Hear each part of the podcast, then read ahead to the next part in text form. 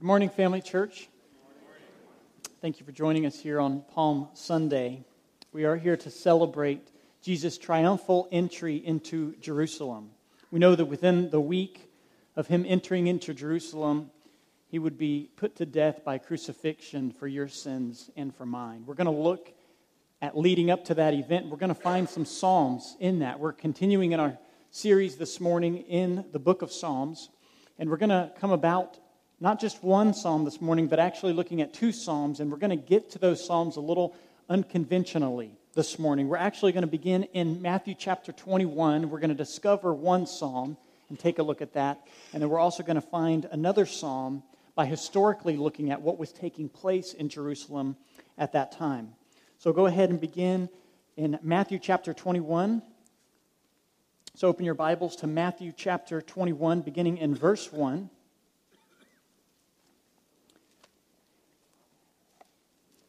And while you're turning there, I want to give some background information about what was happening in Jerusalem at that time before we read this text. I've mentioned this information probably about a year ago. I'm sure all of you remember the information, um, but just, just in case any of you are new, I'm going to go back and touch on what was happening in Jerusalem at this time. So I have a couple of pictures that I wanted to share. The first one is of the temple that is kind of reconstructed. This is what the temple would have looked like at the time of Matthew chapter twenty-one. And so this courtyard here would have been full of thousands and thousands of Jews. Actually, at the same time, they would have been bringing in thousands and thousands of lambs that were going to be sacrificed for Passover. The same time Jesus was going to be entering in, he would have been walking amongst everyone bringing in sacrificial lambs, and he is the sacrificial lamb. Jerusalem during this time went from around forty thousand to two hundred thousand. Everyone who was a Jew was supposed to go here to celebrate Passover. So the city was increasing from forty thousand to two hundred thousand, just like Marco Island, right? Especially when you go to the grocery store. So it was expected that every Jew would attend Passover in Jerusalem. If we can go to the next picture. Now, we just saw this. This was the temple here. We're looking at the west side now of Jerusalem. What also happened during this time is as the city was growing in population, then the Roman soldiers would come from the west. Pontius Pilate and the governors, they had their home over on the other coast by the sea, and they would march hours to go to the west entrance. And so here's the west entrance where they would march, and you see Israel right here. They would go from the sea, and they'd go over to Jerusalem. They'd march in the west gate, and they had a fortress built right inside the city walls. Now, why was it so important that the Roman soldiers march in full battle gear with swords drawn, ready for battle? That's how they marched in Jerusalem.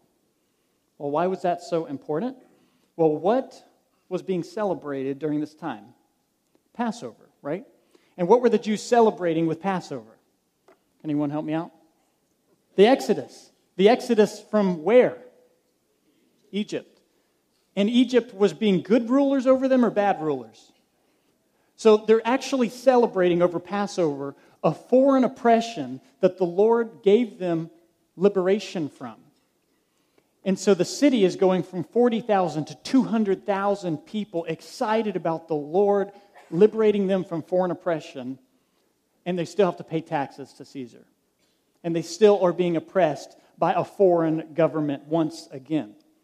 So it set the stage for a really bad scene, potentially. There could be a revolt because they were in a fortified city, and there's now two hundred thousand Jewish people celebrating liberation. So it would be very easy for a rebellion to start. So they were putting troops on the ground just in case, to show them you don't want this battle to start. That's what was happening on the west side of Jerusalem.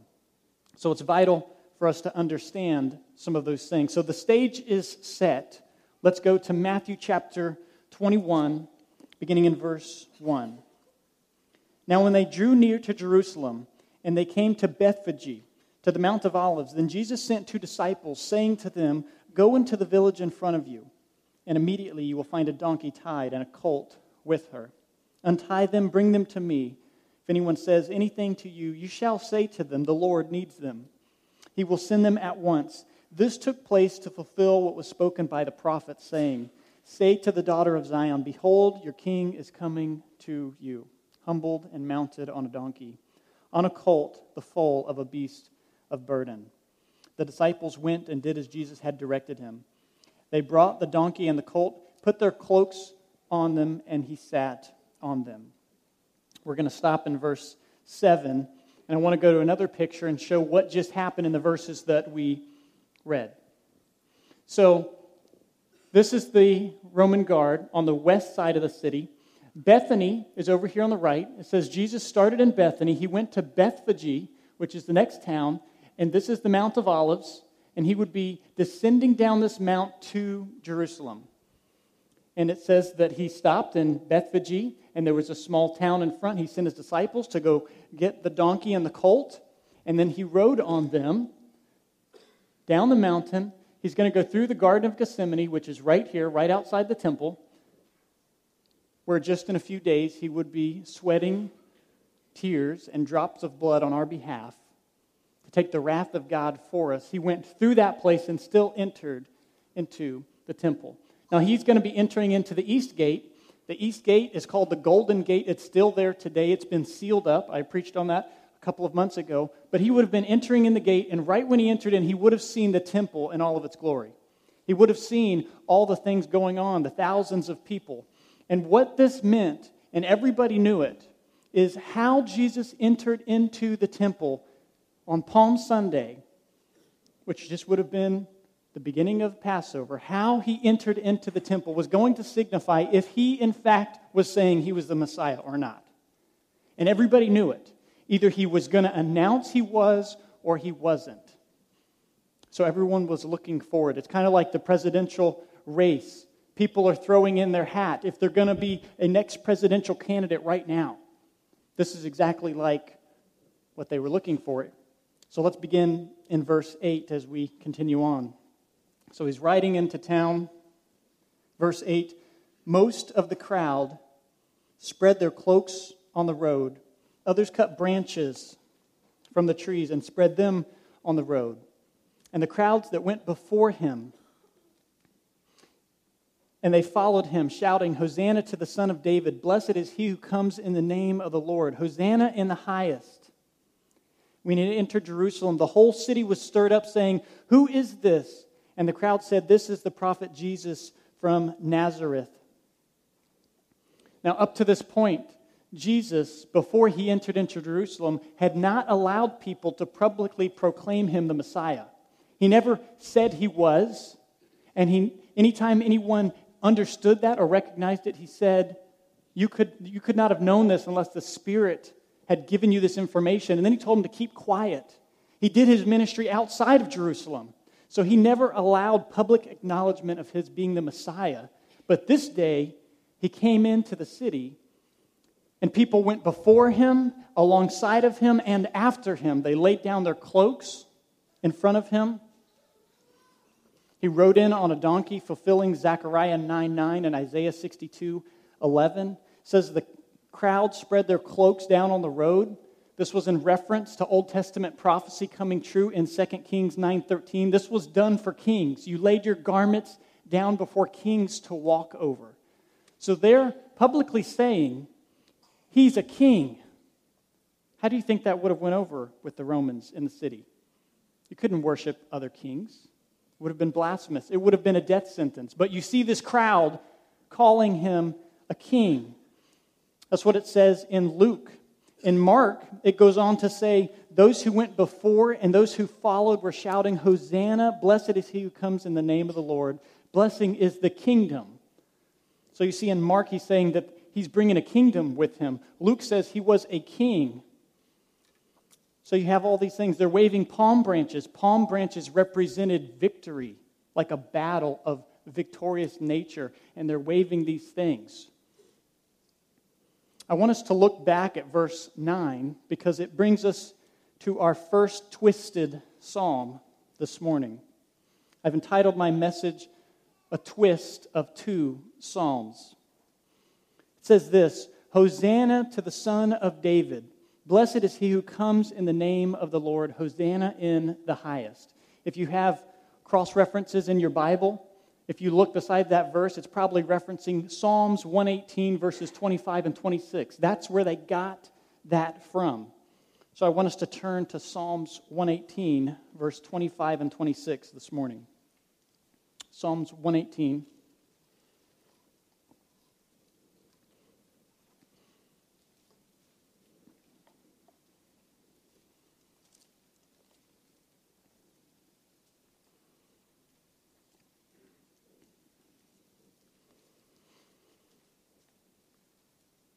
Beginning in verse twenty-five, they're crying, Hosanna. Hosanna literally means exactly what we read in verse twenty-five of Psalms one eighteen.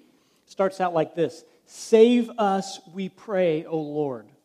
Save us. O Lord, we pray, give us success. Verse twenty-six, Blessed is he who comes in the name of the Lord. We bless you from the house of the Lord. So why do I say this psalm is twisted? I mean, Psalms one eighteen is absolutely true, right, church? It's the Word of God. It's true, it's accurate, it's right, it's purposeful, it's useful. So why do I say they twisted it? Well, we're going to look at that. Was the crowd saying, Hosanna, Lord, save us? Yes, they were. Jesus allowed them to say these things. But we need to think, what were they meaning? Because what they were saying was true, but what they were meaning was false. Well, how do we know what they meant? Well, we can take a look at that. Were they crying? It's a question to ask. Were they crying for the depths of their sins? Did they understand when Jesus was coming in? Were they crying, Lord, save us? We can't save ourselves. We've broken your commandments. Did they have repentance? Were they on their knees begging the Lord for forgiveness because they so had understood their need for a Savior? That they couldn't get away from their sin. Is that what they were crying, Lord, save us from? Hosanna, save us. Jesus knew these people were saying the right things. He allowed them to say these things about him, but he knew that they had twisted the scriptures. Well, how do we know that? In Luke nineteen forty-one, you don't need to turn there, it just says this, When he, Jesus, drew near and saw the city, this is on his approach, he wept over it, saying, Would that you, even you, had known on this day the things that would make for peace, but now they are hidden from your eyes. Jesus knew as he was going to be entering, people were going to proclaim him king, but he knew their hearts would be far from him. I want to come back to the crowd's response shortly, but there's another psalm that's hidden in this Palm Sunday story. In Jewish liturgy, Psalms twenty-four. Psalms twenty-four was always used on the first day of the week. Well, the first day of the week is our Sunday. And this is the day Jesus was entering into the city. So they would have been quoting Psalm twenty-four as Jesus was entering into Jerusalem. So let's turn to Psalm chapter twenty-four. I preached on a couple of these verses, but I want to read the full Psalm twenty-four. The earth is the Lord's, and the fullness thereof, the world and those who dwell therein. For he has founded it upon the seas and established it upon the rivers. As we read this psalm, I want you to think through Jesus entering into Jerusalem. And think that he's approaching the temple, and they're saying this psalm. And listen to what they're saying. Listen to what the actual words of this are in reference to Christ coming into the city. Verse three, Who shall ascend the hill of the Lord? Who shall stand in his holy place? Christ could have done that. Who has clean hands and a pure heart? We know only Christ had that. Who does not lift up his soul to what is false? Jesus Christ. Who does not swear deceitfully? Jesus Christ. He will receive blessings from the Lord and righteousness from the God of his salvation. Such is the generation of those who seek him, who seek the face of the God of Jacob. Verse seven, Lift up your heads, O gates, and be lifted up, ancient doors, that the King of glory may come in. Who is the King of glory? The Lord strong and mighty, the Lord mighty in battle. Lift up your heads, O gates, lift them up, ancient doors, that the King of glory may come in. And then it says it again, who is the King of glory? We know the King of glory is Jesus Christ. They're saying, who is he? Where is he? Show us who he is so we can open the doors of the temple and let him in. And Jesus is entering into the city. But the religious leaders who are quoting Psalm twenty-four, do they receive him as the King of glory? They do exactly what the crowd later does, is they reject him. We know within a few days he would be crucified. So the crowd outside is saying, Hosanna to the Son of David, save us. Blessed is he who comes in the name of the Lord, Hosanna in the highest. The religious leaders have twisted Psalms twenty-four. Lift up your heads, O gates, lift them up, ancient doors, that the King of glory may come in. Both groups had Scripture. Both groups knew Scripture. Both groups quoted Scripture. But when they saw the Messiah, some praised him, some didn't. And before the end of the week, what happened? What happened to these two groups of people? There's a question I want us to answer this morning. Where does a twisted view of Scripture lead? It's one of the first points. I just encourage you to write that down. Where does a twisted view of Scripture lead? We can answer that question by looking at where it led the religious leaders. We can answer the question by looking where it led the crowd. Where did their twisted view of Psalms one eighteen lead them? Well, we know that within the end of the week, both would be crying, not Lord save us, but they would be crying what? Crucify him. Crucify him. Give us instead the traitor. Give us instead the criminal. Take him away and crucify him. What they were wanting from their view of Scripture that they had twisted wasn't what Jesus came doing. And do we not see the same attitude in the church today? Do we not see the same attitude in American Christianity today? I mean, we have account after account and testimony after testimony of people saying that they tried out this Christian thing, right? They classify themselves as spiritual, atheistic, agnostic. They used to be a Christian. Even some of them saying, I used to be a pastor of a church. I used to be a born again, but now I'm not any longer. What happened? The same thing that happened with the crowd, the same thing that happened with the religious leaders. Many times, not every time, but many times it's the same thing. A quick survey for us. How many of you know someone who once identified themselves as a Christian that now does not? Raise your hand. Raise it up high. Said they were a Christian, now they don't. Most people know someone. What has happened? The crowd was doing it, the religious people doing it, people still doing it today. Many times it's because they're given a false view of what it means to be a Christian. They have a false representation of what it means to be a Christian is this. The crowd had that. They expected Jesus to not come riding in the city on a peaceful donkey, right? But to come in a warrior on a war horse. And so when that picture didn't line up, they just went a couple of days before they turned their back on him. The same with the religious leaders. They had their own view, and when it didn't line up with how they thought things should be, they turned their back on him. You know, maybe in America, because this is largely an American problem, because in other cultures where Christians are being persecuted, they know what it means to follow Christ. In other countries where Christians are liable to get their heads chopped off for following Christ, they know the danger of following Jesus Christ and saying they're a believer, because they understood what it meant from the front end. In Christianity today, many times in countries where things are well, people are sold what Christianity is on some of the benefits of it, and they never understand some of the things that are hardships and trials of Christianity. This is what it looks like, church, when someone truly submits their obedience to Jesus Christ. They call him their Savior. They call him King. They bow down to him. What it means for you and what it should mean for me and all of us is we understand that I am sinful, I am dreadful, I don't deserve the love of God because I've broken his commandments. But even in the midst of that, he had mercy and patience and grace, and he stepped down into my life. Scripture says, even when I was his enemy, he loved me and pursued me. Because of that, because of what he's done for me, I give him my life. I submit to him as Lord, as my Savior, as my authority. And nothing is going to change that for me. That's what it means to be a follower. I want to ask you, if you've submitted to Jesus Christ as your Lord, as your King, as your authority, can you ever take that authority back from him?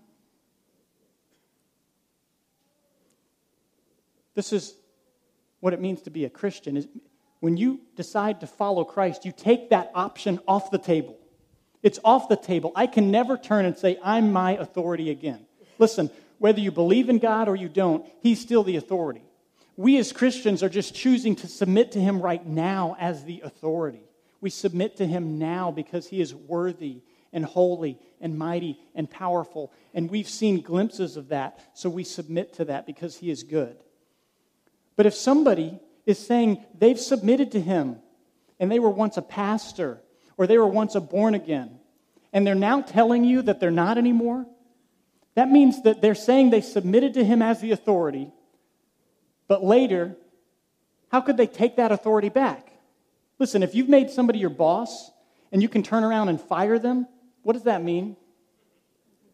You never made him your boss, right? You always kept enough authority to say, you're, you're not going the way I want you to go. And this is what Christianity Christianity is in so many people's lives. They just try to fit him in. That's never true submission to what Jesus is and what he's done. When you choose to follow Christ, it means giving up everything and following him. The crowd, we know, didn't give up everything, because at the end of the week, what happened? They turned away. Even though they were saying the right things, even though they were bowing down before him and doing the right things, even though they gave their cloak to get disgusting in the muddy street, even though they were risking their life for Jesus Christ, they weren't really followers of him. They were followers of their own Jesus Christ, their own Messiah in their own mind. It's exactly what First John two nineteen tells us. It says, they went out from us, but they were not of us. This is speaking of the church. For if they had been of us, they would have continued with us. But they went out, that it might become plain that they are not all of us. Scripture says, when somebody leaves a faith, it actually means that they were never in the faith. And them leaving the faith shows all of us they were never in the faith. It makes it plain to us. That's what First John two nineteen says. Now, there are exceptions. The prodigal son story. People can leave the faith and still be in the faith and come back. But the problem is, in the church today, it seems we've made the prodigal son story the normal. Anytime someone's left the faith, they're always a believer. When Scripture says that's the exception, most of the time when somebody leaves the faith, it's because they were never in the faith, because they said never, they never submitted to Jesus Christ as their Lord, as their Savior, as the authority in their life. A twisted view of Scripture always leads someone away from God, thus becoming their own authority.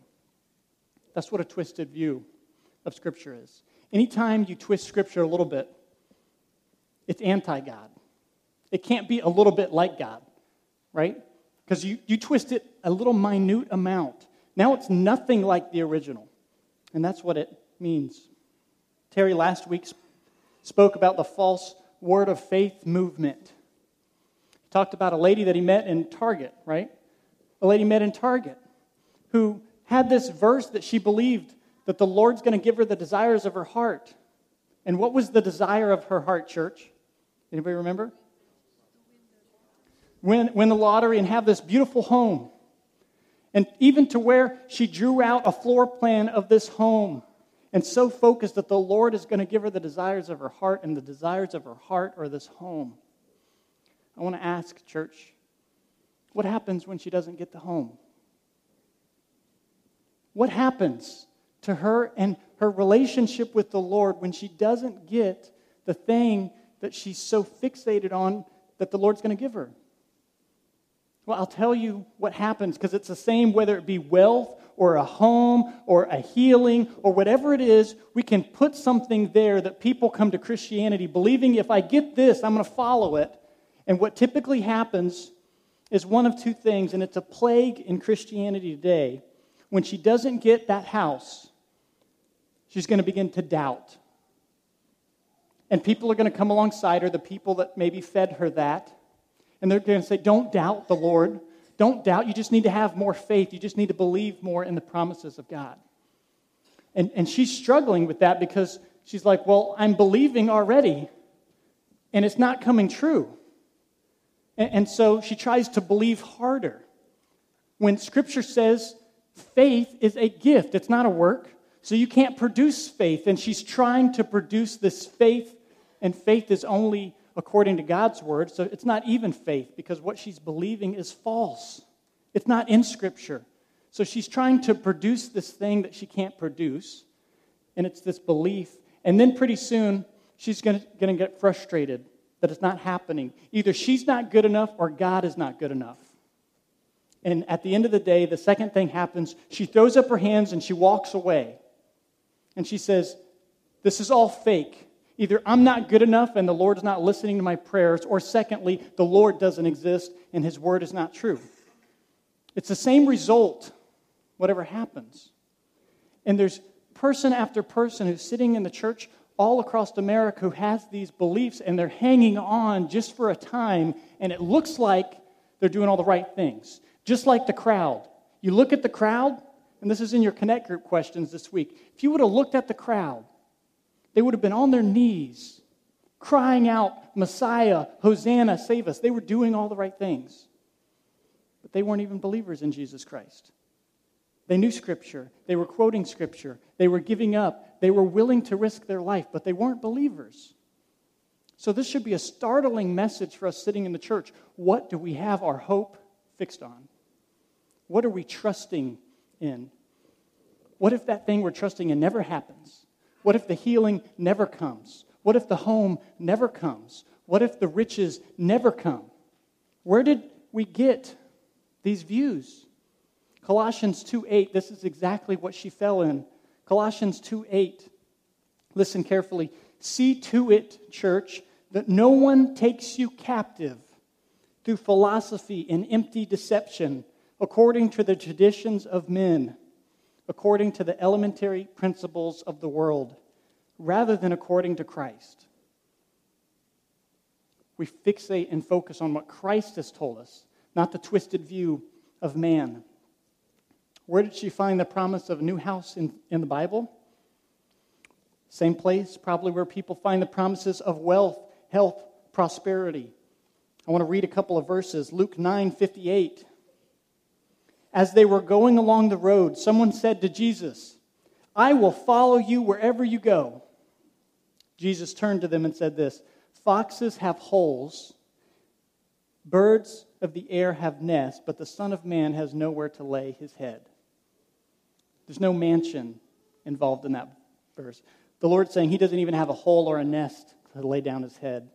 Luke fourteen twenty-seven, whoever does not carry his own cross and comes after me cannot be my disciple.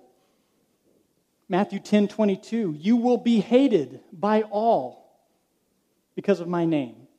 Calling yourself a Christian. It says you will be hated by all, but it is the one who endures till the end who will be saved. That's the concept known as perseverance of the saints. Those who endure till the end are those who are really in the faith. Scripture teaches that. Matthew five eleven, blessed are you when people insult you and persecute you and falsely say all kinds of evil against you because of me. Rejoice and be glad, for great is your reward in heaven. Not great is your reward on earth. It says great is your reward in heaven. Second Timothy three twelve, indeed all who desire to live a godly life in Jesus Christ will be what? Persecuted. Very clear, very clear promises in Scripture. Luke fourteen thirty-three, therefore any of you who does not renounce all that he has cannot be my disciple. See, if you renounce everything but one thing, that means you're still the authority, and you can always take it back. What it means to follow Christ is you've given up everything because he is holy and worthy and mighty and loving and patient and graceful, and you understand some of those things.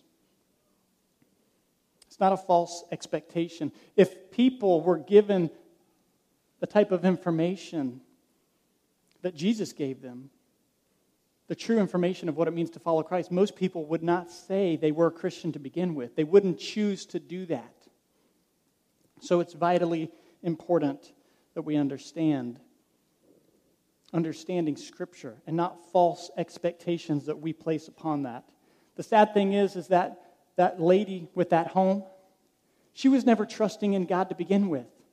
But the end result is she rejects him. So she never tried him out. She never got the real deal.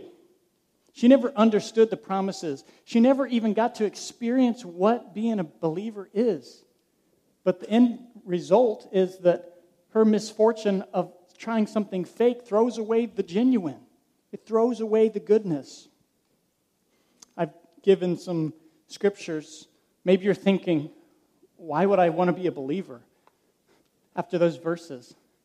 You know, it'd be, it'd be easier to not be a believer if I want to be persecuted and have to renounce all of these things. Listen, church, the Bible gives us some incredible, incredible promises.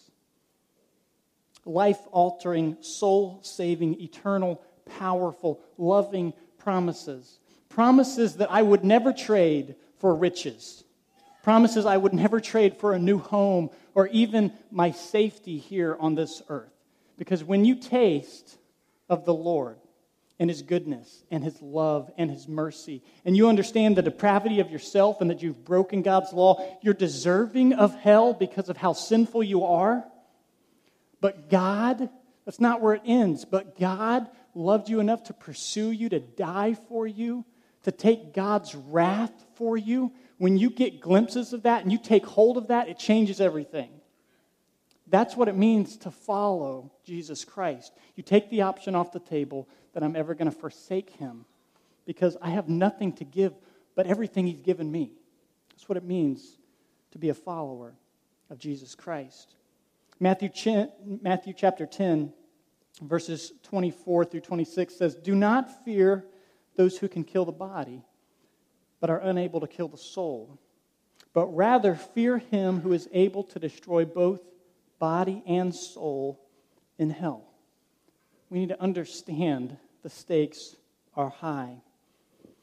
Maybe you're here this morning, you were invited by a friend, this is your first time. Maybe you've never heard the gospel preached this way. Maybe you've never heard Jesus Christ preached this way. Most of us grew up in church and we heard things that don't sound like this. Listen, I just want to give you one verse. Maybe you're not even sure if you're a believer. Scripture makes it very clear that it's simple and easy to follow after Christ. John one twelve, "But to all who did receive him, who believed in his name, he gave the right to become children of God." That's what Scripture says. But to all who did receive him, who believed in his name, Jesus Christ, he gave the right to become children of God. If you're here this morning, you're not even sure if you are a believer, or maybe you've bought in to a false concept of Christianity. I encourage you to bow the knee of your heart in the quietness between you and the Lord here shortly and just cry out and say, "Lord, I want you to come into my life. Save me. Thank you for what you've done for me. Help me to live for you." That's what it means to become a follower of him. For those of you that are believers, maybe you've been a believer for quite some time, I encourage you. I think all of us probably have some twisted views of Scripture from our upbringing, from the culture, things we're just inundated with, maybe even our conversion experience. There's some things that we believe that are not exactly lined up with what Scripture says. I encourage you, take time. Pursue, dig into the Word. As you dig into the Word, you get to know your Lord and Savior Jesus Christ more intimately, more personally. When you know Him more personally, it changes things in your life. I don't read God's Word to change my life. I don't do these things for a benefit to me. I do it because I love Him and I want to serve Him. That's the result. Don't pursue Him for the result. We do these things because He's worthy of it. Church, this is why sound doctrine matters. This is why preaching the whole counsel of word matters. This is why we look to God's word as our only source of truth in all things. Church, would you stand this morning? I want to read Second Thessalonians chapter two. It's kind of a charge to the church. Second Thessalonians chapter two, beginning in verse fifteen. So then, brothers, stand firm and hold to the traditions that you were taught by us, either by the spoken word or by our letter. Scripture saying sound preaching and the word of God are the only things you should hold fast to. So stand firm in those things. Verse sixteen, now may our Lord Jesus Christ himself and God our Father, who loved us and gave us eternal comfort, there's another promise, and good hope, another promise, through grace, another promise, comfort our hearts and establish them in every good work and word. Would you pray with me this morning? God, we give you praise for your promises. God, we thank you that your promises are not shallow, that are earthly things that are going to pass away, where moth and rust and thieves can break in and steal, where the rust destroys. God, we thank you your promises are eternal. They're everlasting promises. They're internal promises, and they're eternal promises. God, we give you praise that you are worthy, that we can trust in you. God, I pray that we may stop giving a false expectation of what it means to be a Christian. Because people come and they act, they're thinking they're trusting in you when they're not. And at the end of the day, it just means they have a hardened heart more towards you, and they, they leave thinking they've tried out this Christian thing when we know they really haven't. God, help change our hearts, because there are ways and there are areas in our own hearts where we may have a twisted view of Scripture. Maybe there's something that, that we're thinking you should be doing when you've never promised that. God, help change us, mold us to the likeness of your Son, Jesus Christ. God, we thank you that you still entered into Jerusalem knowing that you would be put on a cross, and you did it for the glory of God. And as a result, we benefit from that. We have our sins forgiven because we've called out upon your name. We've trusted in the sacrifice you've made. God, we thank you that you have taken our sins and you've made them as far as the east is from the west. God, because of you, we can have reconciliation with God. God, we love you. We praise you. I pray for each and every single person who's here that you may continue to grow us. God, we thank you for justifying us, but Lord, help us grow closer towards you. It's in Jesus' name we pray these things. Amen.